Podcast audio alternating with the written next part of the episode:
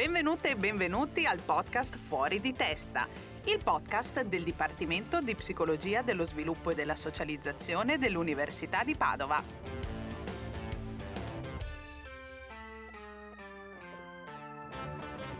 Oggi siamo qui col professor Natale Canale, ricercatore del Dipartimento che si occupa di psicologia sociale e di comunità. Benvenuto. Un saluto a tutti e a tutte e grazie per l'invito. Grazie a te per essere qui. Partiamo subito con delle domande scioglighiaccio, come sai. Rumore della pioggia o delle onde del mare? Onde del mare. Inter o Milan? Assolutamente Inter. Corsa o camminata? Camminata veloce. Veloce. veloce. Sveglia presto o lavoro fino a tardi? Lavoro fino a tardi. Didattica o ricerca? Tutti e due. Bene Natale, hai voglia di raccontarci un po' come sei arrivato a lavorare qua al Dipartimento? Sì, allora, ma devo partire da... Dalle origini. Dalle origini? eh beh, dalla psicologia, da lì si parte. Ah, va bene. Allora, non parto proprio proprio dalle origini. No, dai, ecco. adesso.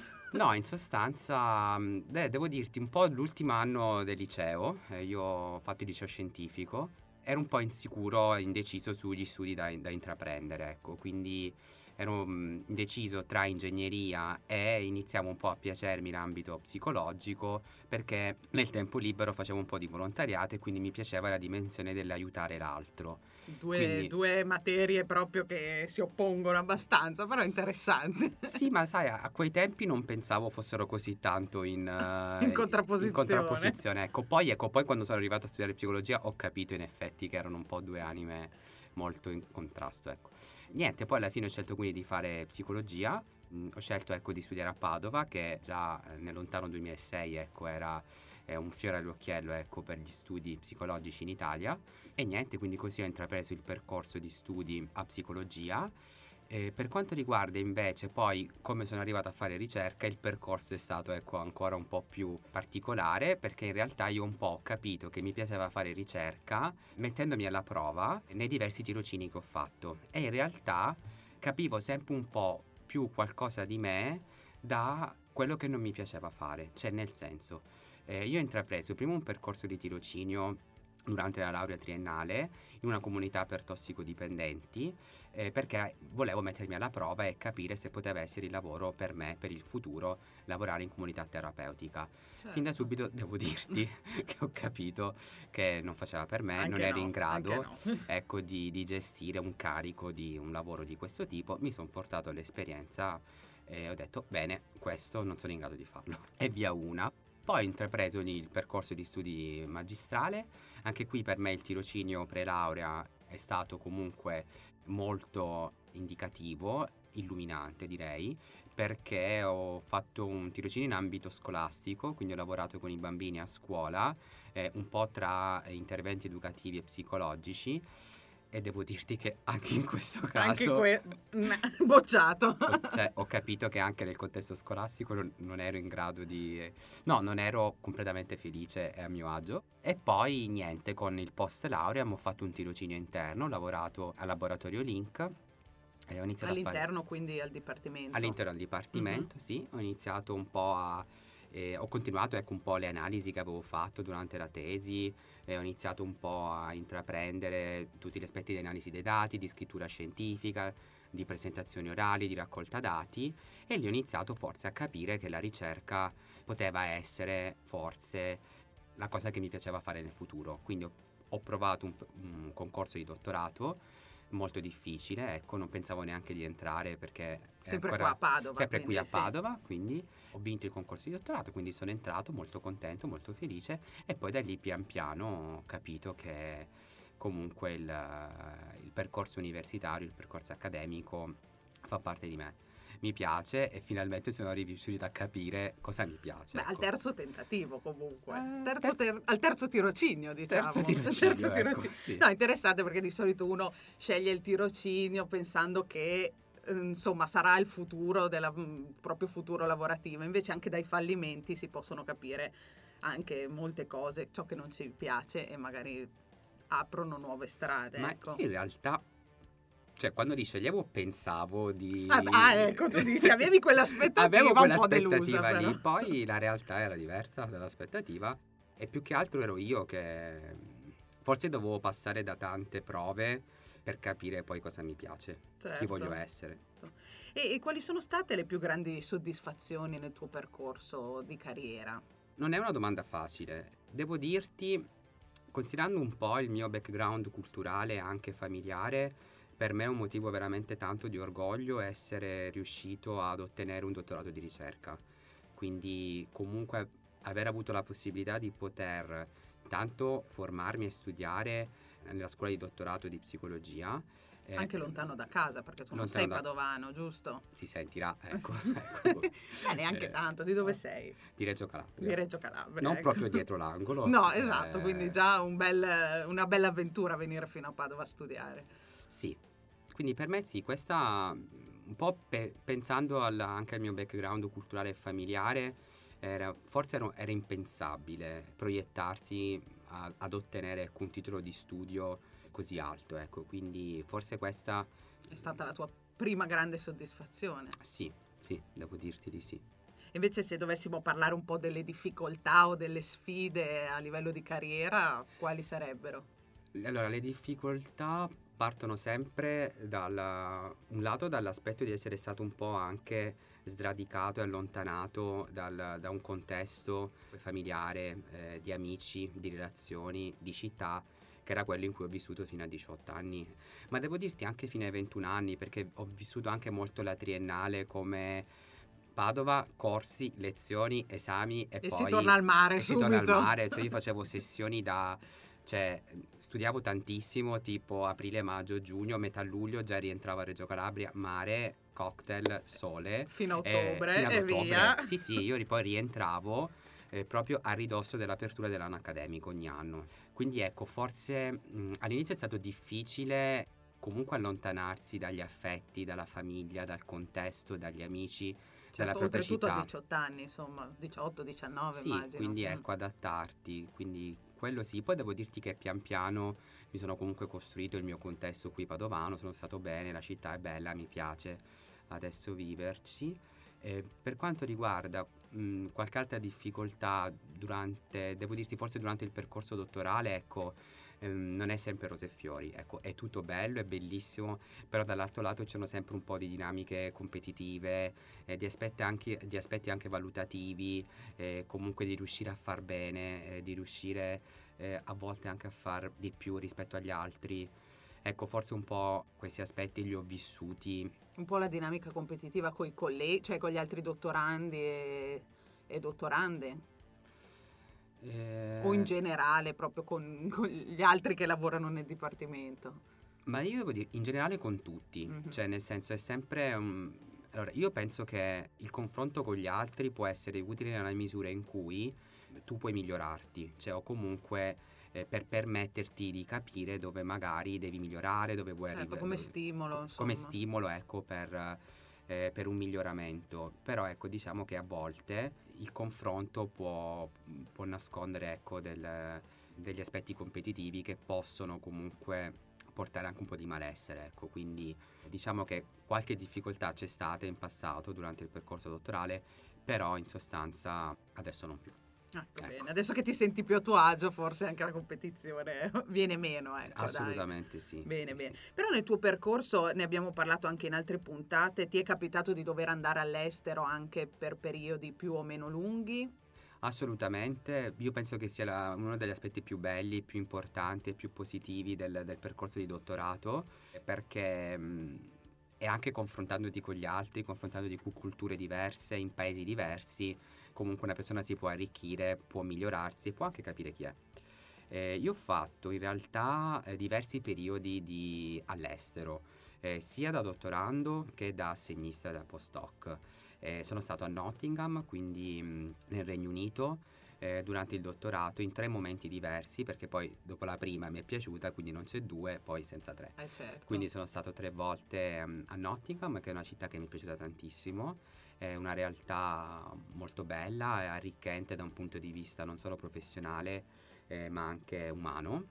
Poi durante il postdoc ho fatto dei periodi in Belgio e in Lussemburgo e poi niente, un altro aspetto importante del nostro lavoro poi sono sempre le conferenze eh, oppure le summer school, quindi aver avuto la possibilità di poter eh, comunque anche conoscere nuovi posti dove presentare i propri studi o dove formarsi a livello anche metodologico, statistico.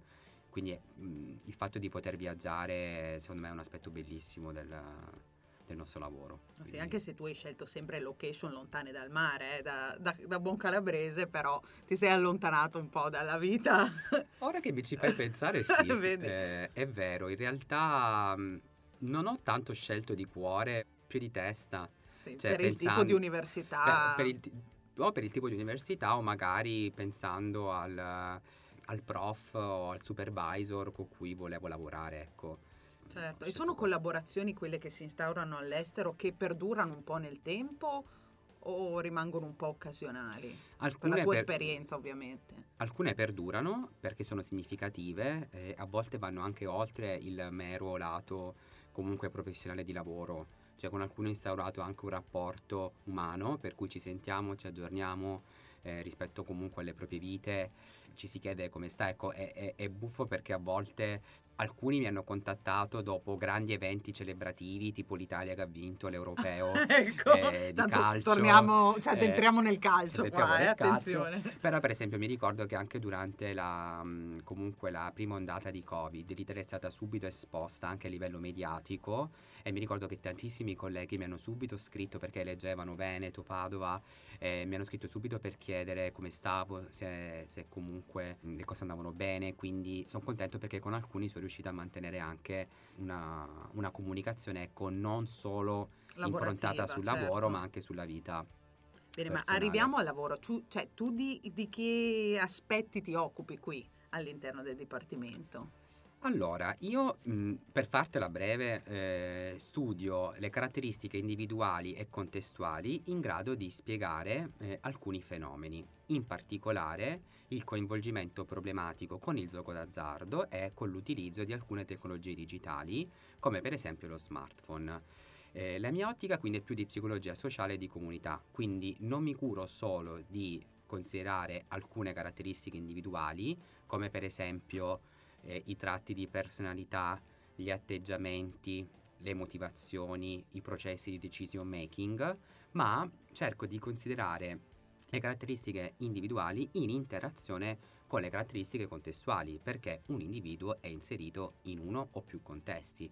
Quindi io reputo, da un punto di vista teorico, importante considerare l'effetto del contesto. Quindi mi occupo anche di alcune caratteristiche contestuali che possono essere aspetti relazionali con il proprio partner o con i propri amici o con i genitori o con gli insegnanti, il supporto sociale, ehm, ma anche aspetti anche macro, macro politici, quindi la disponibilità, l'opportunità di gioco, le politiche sociali di salute pubblica, gli investimenti in protezione sociale, quindi diversi aspetti del contesto. Interessante. E il target delle tue ricerche sono gli adulti oppure altre fasce d'età? Allora, il target sono principalmente pre-adolescenti e giovani adulti, perché comunque ehm, l'ottica eh, mia di riferimento principale, oltre quindi ad essere di psicologia e di comunità, ho sempre a cuore gli aspetti di prevenzione e di promozione del benessere. Quindi mi piace lavorare su queste fasce d'età, quindi adolescenti e giovani adulti, perché comunque è una fase dello sviluppo ed evolutiva importante dove si fanno anche delle scelte che poi possono nel bene e nel male compromettere certo. o comunque determinare la propria traiettoria di vita nel periodo adulto, eh, quindi reputo sia un'età evolutiva importante eh, dove si può eventualmente lavorare per prevenire comunque. La eh, famosa prevenire è meglio che curare, lo insegna a eh, lezione. Lo insegno anche se è un detto, ecco che poi se si vanno a vedere un po' gli investimenti che vengono fatti non è che sono tantissimi. È uno slogan quindi. Sì, è uno che, slogan. Che a volte si usa un po' per riparare, diciamo. Ma tu hai questi due fenomeni che studi maggiormente, il gioco d'azzardo e diciamo la dipendenza dallo smartphone o dai dispositivi. Vuoi farci un esempio di studio in cui hai messo in luce magari alcuni aspetti contestuali che possono influenzare queste dipendenze? Parliamo di dipendenze in fondo. Allora, come esempio di studio sui fattori contestuali, io ho anche la, l'opportunità di collaborare collaborare con l'Istituto Superiore di Sanità e con il Centro Nazionale per le Ricerche che mi permettono appunto di poter utilizzare dei dati rappresentativi a livello nazionale, quindi che tiene conto appunto del campione ecco, rappresentativo. E in alcuni studi abbiamo visto come ovviamente nei paesi, nelle regioni dove ci sono più diseguaglianze economiche, gli adolescenti possono essere spinti a investire maggiormente nell'azzardo e quindi nello sviluppare già alcune forme problematiche, ma anche nei paesi dove c'è meno investimento in salute, meno protezione sociale, per pensare a dei fattori più macro, per pensare a dei fattori più microsociali, comunque è risaputo che queste forme di coinvolgimento problematiche in, dei, in delle condotte o in dei comportamenti comunque avvengono maggiormente lì dove eh, l'adolescente percepisce minore supporto, minore cura, minore empatia, minore vicinanza da parte appunto del proprio genitore, dei propri amici o dei propri insegnanti. Quindi non sono solo gli adulti che giocano d'azzardo, perché a volte si associa un po' il gioco d'azzardo a chi ha una disponibilità economica ovviamente e quindi immagino gli adulti, invece eh no, non solo. Giocano anche gli adolescenti mentre la dipendenza dello smartphone invece forse coinvolge di più gli adolescenti.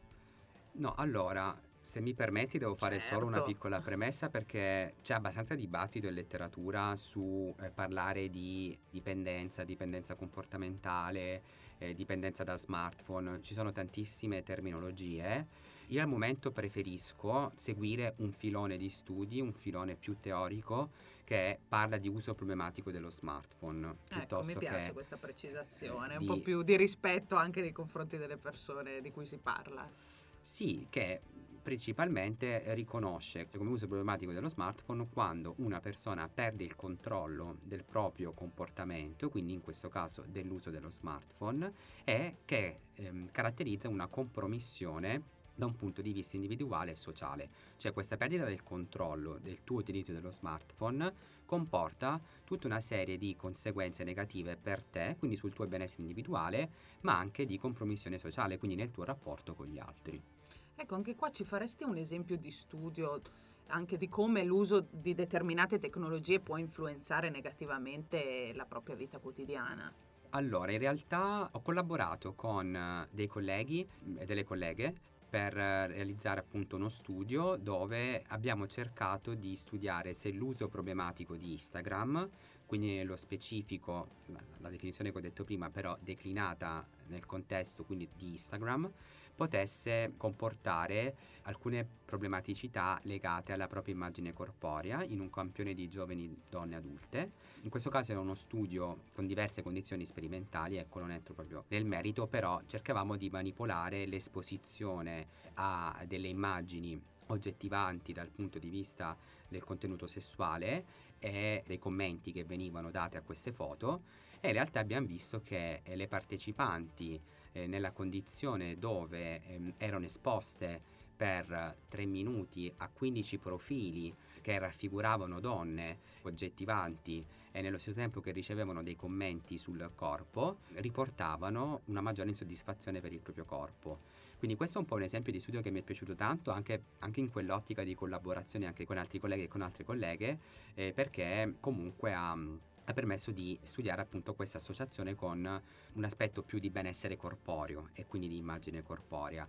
In altri studi sullo smartphone stiamo cercando adesso appunto di vedere come in realtà alcuni utilizzi dello smartphone, perché un altro aspetto principale legato appunto all'uso problematico dello smartphone è legato dal fatto che dipende un po' anche dalle app, dalle funzionalità, dal come tu lo utilizzi, quindi certo. che può poi caratterizzare eh, un uso problematico, perché ormai è un po', alcuni parlano della metafora della, della terza mano dello smartphone, perché non ci stacchiamo mai. Non ci telefono. stacchiamo mai, ma è pervasivo perché non è solo uno smartphone, qui adesso non abbiamo smartphone nel nostro campo visivo, per fortuna che ci possono magari distrarre, però lo smartphone è, è, anche un computer, ti permette anche di lavorare, ti permette di fare degli acquisti online, quindi ormai ha diverse funzionalità.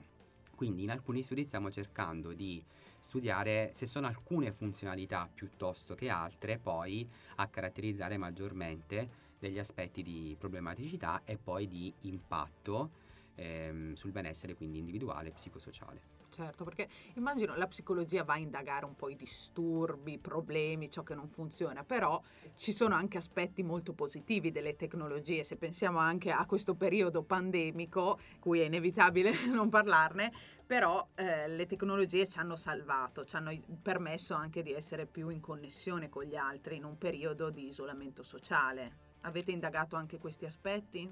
Sì, abbiamo realizzato appunto uno studio dove in sostanza abbiamo visto che eh, la possibilità di poter ricevere supporto online e nello stesso tempo di poter esprimere le proprie emozioni online anche, anche, semplicemente con un contenuto, su, con un post sui social, con una reaction, oppure la possibilità quindi di poter ricevere supporto sociale non lo so, tramite del um, Zoom, uh, aperitivi su Zoom, gli aperi Zoom, gli aperi sacri. Zoom eh, oppure videochiamate, eccetera. Eh, comunque ha favorito il benessere non solo individuale delle persone, quindi che hanno riportato eh, una maggiore salute mentale positiva, una maggiore opportunità di crescita post-traumatica, ma nello stesso tempo hanno favorito anche eh, maggiori comportamenti prosociali, quindi per quello che era possibile fare in quel periodo, quindi magari donare maggiormente a delle associazioni che stavano contrastando povertà o comunque le difficoltà legate al Covid oppure le spese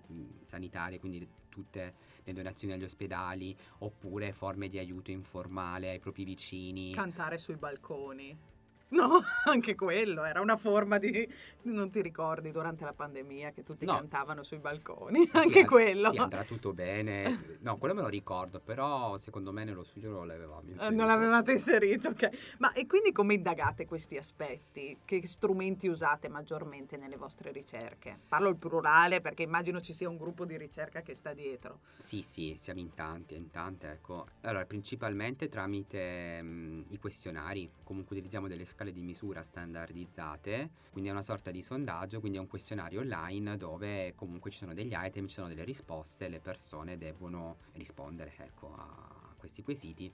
Scale di misura, questionari, a volte perché mi è piaciuto ecco, in passato anche un po' fare delle attività, degli esperimenti in laboratorio, quindi in alcuni casi per esempio nel gioco d'azzardo si avevano anche delle prove al computer dove andavano a indagare proprio il comportamento attuale di scommessa eh, di gioco oppure nello Li studio... fate giocare quindi in laboratorio o no? Ehm, era una scommessa reale, sì, dovevamo il più possibile comunque simulare la... il gioco. Sì, però più che simulare poi c'era una vincita in denaro, altrimenti non sarebbe stato un comportamento attuale di, certo. di scommessa.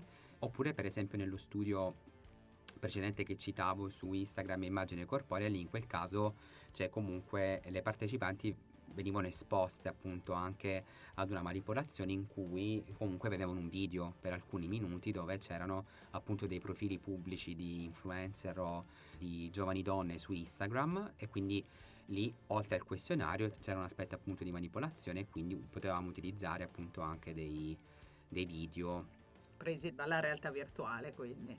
Ma eh, quali sono le più grandi sfide nell'indagare questi aspetti così complessi perché appunto mettono in gioco sia fattori contestuali che individuali?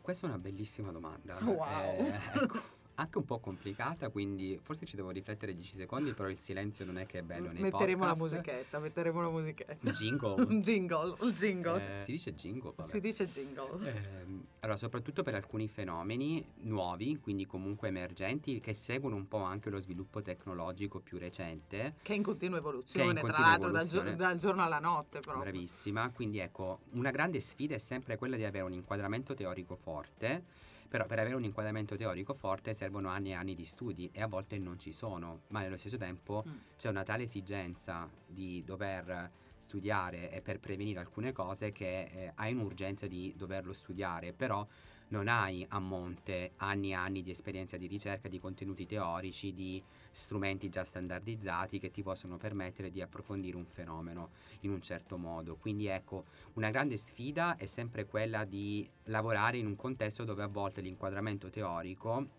e gli strumenti non sono sempre subito pronti e subito disponibili e dall'altro essere sempre un po' al passo con i tempi, come cercavo appunto di spiegare un po' prima.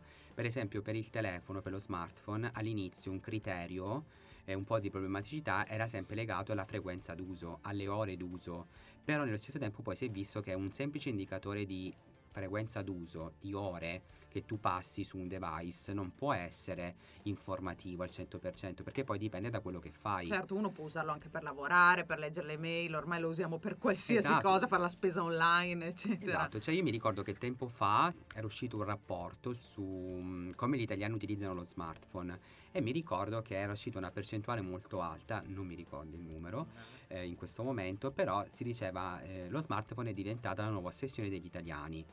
Una grande percentuale utilizza lo smartphone appena va a letto e appena si sveglia e quindi questo era un criterio per titolare e dire gli italiani sembrano essere ossessionati dallo Eh, smartphone. ma noi ci svegliamo con la sveglia perché abbiamo la sveglia nel telefono Esatto, ormai. esatto, oppure magari qualcuno la sera, non lo so, vuole controllare le previsioni perché l'indomani mattina vuole utilizzare la bici piuttosto che i mezzi pubblici, deve prendere un treno, quindi vuole vedere qual è l'orario. Quindi ecco, cioè magari effettivamente noi possiamo Dire che molto lo tanto, smartphone anche prima di certo. andare a letto, però dipende da quello che facciamo. Cioè, un conto è organizzare la propria vita, guardare una ricetta o, non lo so, ascoltare un breve video perché mi facilita l'addormentamento. Un conto è scrollare in continuazione su Instagram o su Facebook. per vedere co- cosa fanno gli altri. per, esatto, fare un confronto sociale, quindi magari essere insoddisfatti della propria vita perché gli altri si stanno divertendo, fanno festa, fanno serata, io sono qui da solo a letto, eh, oppure continuare a guardare le mail eh, e quindi a non staccare dal lavoro. Quindi ecco, un'ulteriore sfida è sempre quella di seguire il passo di questo sviluppo tecnologico, di capire le funzionalità e di seguire un po' lo sviluppo appunto di queste tecnologie digitali, sì. Abbiamo parlato di vita quotidiana adesso, ma tu quando non fai ricerca, quali sono le tue più grandi passioni?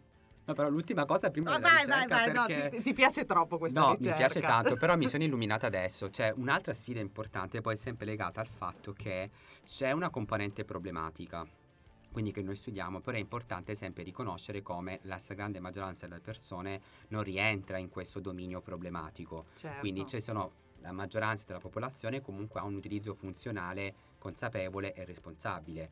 Alcune caratteristiche individuali e contestuali possono favorire l'insorgenza di una forma più problematica, però ecco, ci tenevo a dire come non esiste solo la forma problematica per fortuna. Certo, non vogliamo condannare le no, tecnologie, o anzi quello che dicevamo prima, esatto, è che ci hanno aiutato molto e continua ad, ad aiutarci molto a renderci la vita anche un po' più semplice. Assolutamente, quindi eh, come tutto hanno molti aspetti positivi, per alcuni alcuni aspetti negativi, però ecco ci tenevo scusami a sottolineare Eh questa certo, cosa siamo qua apposta, esatto. è giusto È giusto, è giusto. Tu per cosa lo usi lo smartphone principalmente? Per tantissime cose. Ecco allora. Alcune si possono dire, altre no. Ecco, va bene.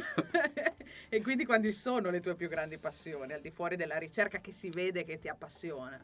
Cioè si sente più che altro. Allora, l'Inter innanzitutto Ma dai! sono un grandissimo tifoso di- de- dell'Inter, eh, quindi mi piace molto guardare le partite di calcio ma non giocare perché non, No, non certo. sono molto È un, in- è un periodo felice per l'Inter. È un periodo molto felice, eh, però ecco, in generale mi piace guardare gli altri che giocano a calcio. Io non sono molto in grado, infatti non so se qualcuno qui già nei podcast ha raccontato che ci sono le dipartimentiadi. Certo, sì, ne abbiamo parlato, esatto. Ah, tu fai parlato. parte della squadra? No, no. No, no, no. meglio Anche lì camminata ho fatto un veloce. tirocinio, ho capito che non ero in grado. Ho, ho partecipato un anno, ho capito che non, fa- non ero in grado. Hai detto Eh, vado a fare il tifo. Esatto, mi piace fare il supporter, Mm, mi piace molto mm, ecco, seguire l'Inter, guardare le partite di calcio, ma anche fare aperitivi. Anche tu hai preso lo stile di vita padovano, veneto, Sì, diciamo. assolutamente sì. Tanto con lo spritz, tanto che col vino. Mi piace tanto viaggiare, tantissimo, non solo località di mare, No, eh, hai fatto tutti i periodi all'estero, insomma. città, posto- esatto, mare, città. ecco. In montagna non ci vado tantissimo, ecco, va bene. Mi piace tantissimo la fantascienza, mi piace molto leggere i libri di fantascienza, il genere fantasy e poi mm, Harry Potter, sei appassionato? Harry Potter, Eh, il Signore degli Anelli, più il Signore degli Ah, Anelli. ok. Ogni tanto nel tempo libero, quando posso, guardo un po' di tv, non entro nel dettaglio dei programmi Ok. televisivi perché è meglio tenerli per me. Sanremo l'hai visto? Ah, no, Sanremo sì, Certo. boh. Sanremo sì. Eh, sempre sulla tv sono appassionato di Cher. Cioè, Spiegacela questa, spiegacela. È una passione che non abbiamo ancora ri- A me piace ogni giorno. eh, L'Auditel in Italia esce più o meno alle 10 del mattino. Ecco, se qualcuno volesse Se qualcuno è controllarlo. interessato, ecco, di solito già dalle 10 e un minuto, 10 e 2 minuti è possibile, ecco, visionare gli ascolti TV della serata precedente. Eh, non lo so, è una passione che ho da tantissimi anni, cioè mi piace guardare l'Auditel e vedere un po' gli italiani cosa guardano e quali sono gli ascolti e quindi lo faccio ogni giorno. Ogni giorno. Ogni giorno. Nella pausa caffè tu ti guardi le, le- Sì, ecco, compatibilmente con Certo, gli impegni. beh, ecco. Però è un aspetto un po' Ecco, di ricerca sono- applicato alla vita quotidiana questo. Ma devo dirti, allora, ok, mi piace fare ricerche, mi piace il mio lavoro, però allo stesso tempo non è che voglio vedere tutto in funzione. No, certo, de- però no. sempre questioni di Sì, numeri, ecco. Potrebbe avere varie applicazioni, ecco, però è più una passione che ho, poi ovvio, dipende dal contesto, cioè se sono in aula ad insegnare con gli studenti e con le studentesse, cioè non è che alle Certo. 10.05 dico scusate, Devo guard- vedere, beh No. potresti vederlo con loro in effetti, sarebbe un buon modo per- anche per appassionarli alla statistica magari, ma ci penseremo dai. Ah, che suggerimento Questo è un bel dato. suggerimento. Eh. Senti Natale, ma se tu tornassi indietro faresti tutto quello che hai fatto a livello di carriera? Sì, devo dirti di sì. Anche i tuoi tirocini? Anche i miei tirocini, Ecco. assolutamente, perché poi mi hanno permesso di mettermi in gioco, di capire comunque tante cose. Però se tu non avessi fatto ricerca, cosa avresti fatto? Oddio, che domanda. Gli ascolti TV? Potevi. Però forse sempre... mm, Ecco, poi a 18 anni ero anche un po' confuso, ecco, non No, credo certo, poter- non- sai, neanche La l'ingegnere. vita si può cambiare anche neanche più avanti, l'ingegnere, neanche ecco, l'ingegnere.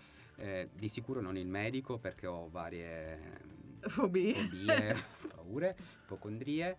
Sai cosa forse? L'autore di programmi televisivi. Ecco, vedi che Ecco. torna tipo, Quello... Questo sì. anche era una professione che non è ancora uscita in queste puntate del podcast. Sì.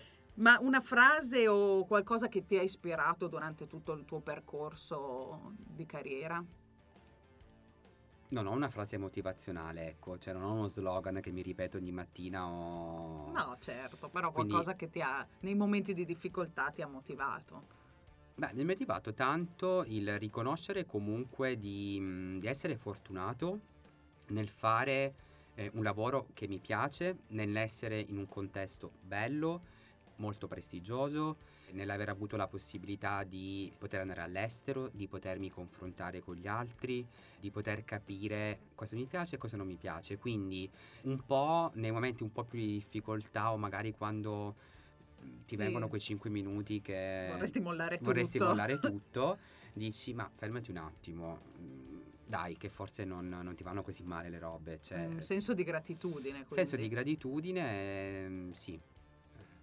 Natale, lascia un messaggio a chi ci sta ascoltando, però. Oddio, è un po' difficile.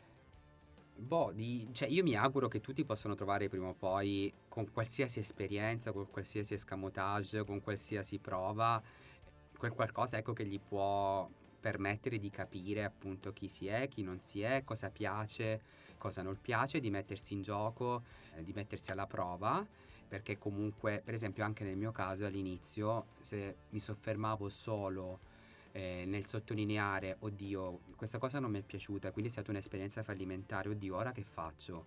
Potevo sempre leggerla sul versante del bicchiere vuoto piuttosto che pieno. In realtà mh, io lo vedevo pieno perché dicevo, ok, su questo non sono adatto. ecco, Proviamone un'altra. Proviamone un'altra. Quindi ecco, magari nel non demotivarsi, nel darsi più opportunità, più chance e basta. Abbiamo un ottimista con noi, grande. Dici? eh beh, eh, la metafora del bicchiere, insomma, rende bene l'idea, ecco.